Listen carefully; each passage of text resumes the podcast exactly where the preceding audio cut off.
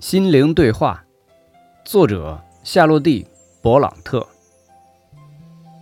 你以为我会无足轻重的留在这里吗？你以为我是一架没有感情的机器人吗？你以为我贫穷、低微、不美、渺小，我就没有灵魂、没有心吗？你想错了。我和你有一样多的灵魂，一样充实的心。如果上帝赐予我一点美，许多钱，我就要你难以离开我，就像我现在难以离开你一样。